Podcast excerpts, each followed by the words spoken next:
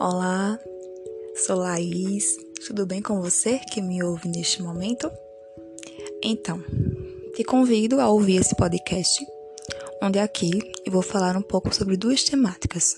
A primeira, sobre o setting terapêutico, e em seguida, abordarei sobre as regras técnicas recomendadas por Freud. O que dizer ou responder sobre a seguinte questão: O que é o setting terapêutico? Acredito que ter resposta definitiva fugiria sobre o que pode ser o setting, mas podemos utilizar alguns direcionamentos para melhor compreender. Bom, o setting terapêutico é um espaço que não se limita ao lugar físico, ou melhor, talvez nem seja ou não é o lugar físico. Ele vai além disso. Ele é o espaço em que acontecem as construções, sejam os acordos de horários e honorários, as combinações a partir do contrato terapêutico, bem como o início do processo para a construção do vínculo, da transferência, das experiências apresentadas pelo sujeito, da escuta pela história, ou seja, é o espaço de acontecimentos, ou podendo ainda dizer que é o espaço de mudanças, de emoções externalizadas onde a fala acontece, ou o silêncio também, e tantas outras coisas que podem ser apresentadas pelo sujeito. No setting terapêutico pode haver momentos em que o analista precisa ser mais ativo, porém isso não significa que o espaço seja dele. É importante e necessário que esse espaço seja do analisando, espaço este onde o sofrimento é externalizado, onde as emoções são sentidas, ou seja, o lugar de protagonismo não cabe ao analista. Esse espaço é do analisando, é do sujeito, onde somente ele pode colocar o que deseja, onde somente ele pode expressar o que sente, onde somente ele poderá elaborar. Vale destacar um outro ponto importante. O analista e analisando precisam terem seus papéis bem fundamentados, onde a ocupação de cada um seja evidenciada ao que se refere às funções exercidas no setting terapêutico. Um outro ponto importante é que quando esse setting ele é levado a sério, ele é tido como um espaço de cuidado, pois lá é o lugar onde símbolos podem ser representados, inclusive é na verbalização, é nos sentimentos expressados, como os medos, as angústias, os desejos e tantas outras demandas. E isso fica mais nítido quando a aliança terapêutica se edifica e que ela não é formada de uma sessão para outra ou de, de um momento para outro, ela é construída e esse vínculo é fortalecido aos poucos. E quando isso está harmonizado, essa confiança vai se estabelecendo, vai se firmando, vai se construindo. Para a segunda parte, irei apresentar sobre as regras técnicas recomendadas por Freud. Ele vai dizer que algumas regras são essenciais para a psicanálise, como a livre associação de ideias, abstinência, neutralidade, atenção flutuante, além de o amor às verdades e a preservação do sete. Inclusive, essas duas últimas é, são bem especificadas por Zirman em sua obra. Mas vamos lá, vamos por partes. Na livre associação de ideias, acontece abertura para o que é vontade do paciente de falar, de modo que o que vir em sua mente possa ser verbalizado, ou seja, os pensamentos podem vir à tona e serem falados sem pressões, sem julgamentos e, e a partir disso vai se evidenciando a associação livre, onde inclusive é o inconsciente que se expressa. E quando ele é expressado, quando ele é apresentado, isso vai abrindo espaço para o que o analisando pode vir a elaborar. Ou seja, é a partir da fala livre que essa associação vai se construindo.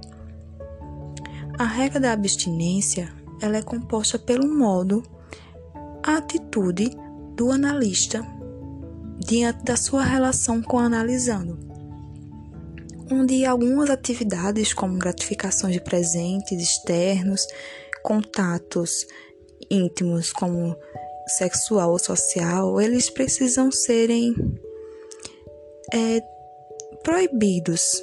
Digamos que eles precisam se afastar um pouco dessa relação no setting terapêutico. Porém, é importante destacar que essa relação ela, ela, ela é sensível. Acessível de tal modo que o que vale também é o profissionalismo do analista. Né? Então é importante atentar-se que, que o analista ele precisa preservar a sua intimidade, o seu anonimato para o analisando. Se por acaso o, o analista ele nega essa regra da abstinência e, por exemplo, começa a receber presentes do analisando, pode ser que estas gratificações estejam sendo substituídas por alguns conflitos que o sujeito tem inconscientemente. E isso pode vir, talvez, a interferir no processo psicanalítico. Uma outra regra é a atenção flutuante.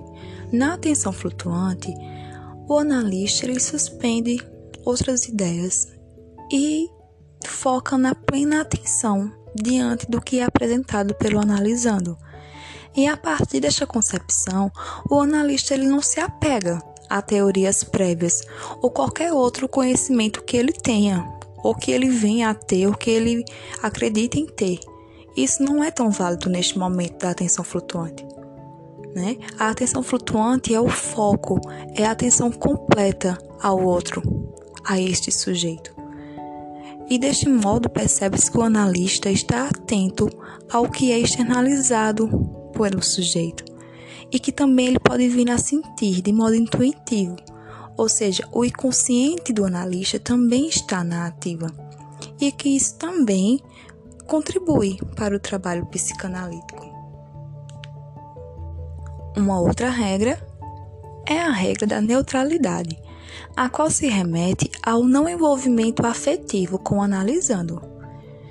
Mas isso não quer dizer que o analista seja indiferente ao modo como ele se relaciona com o analisando.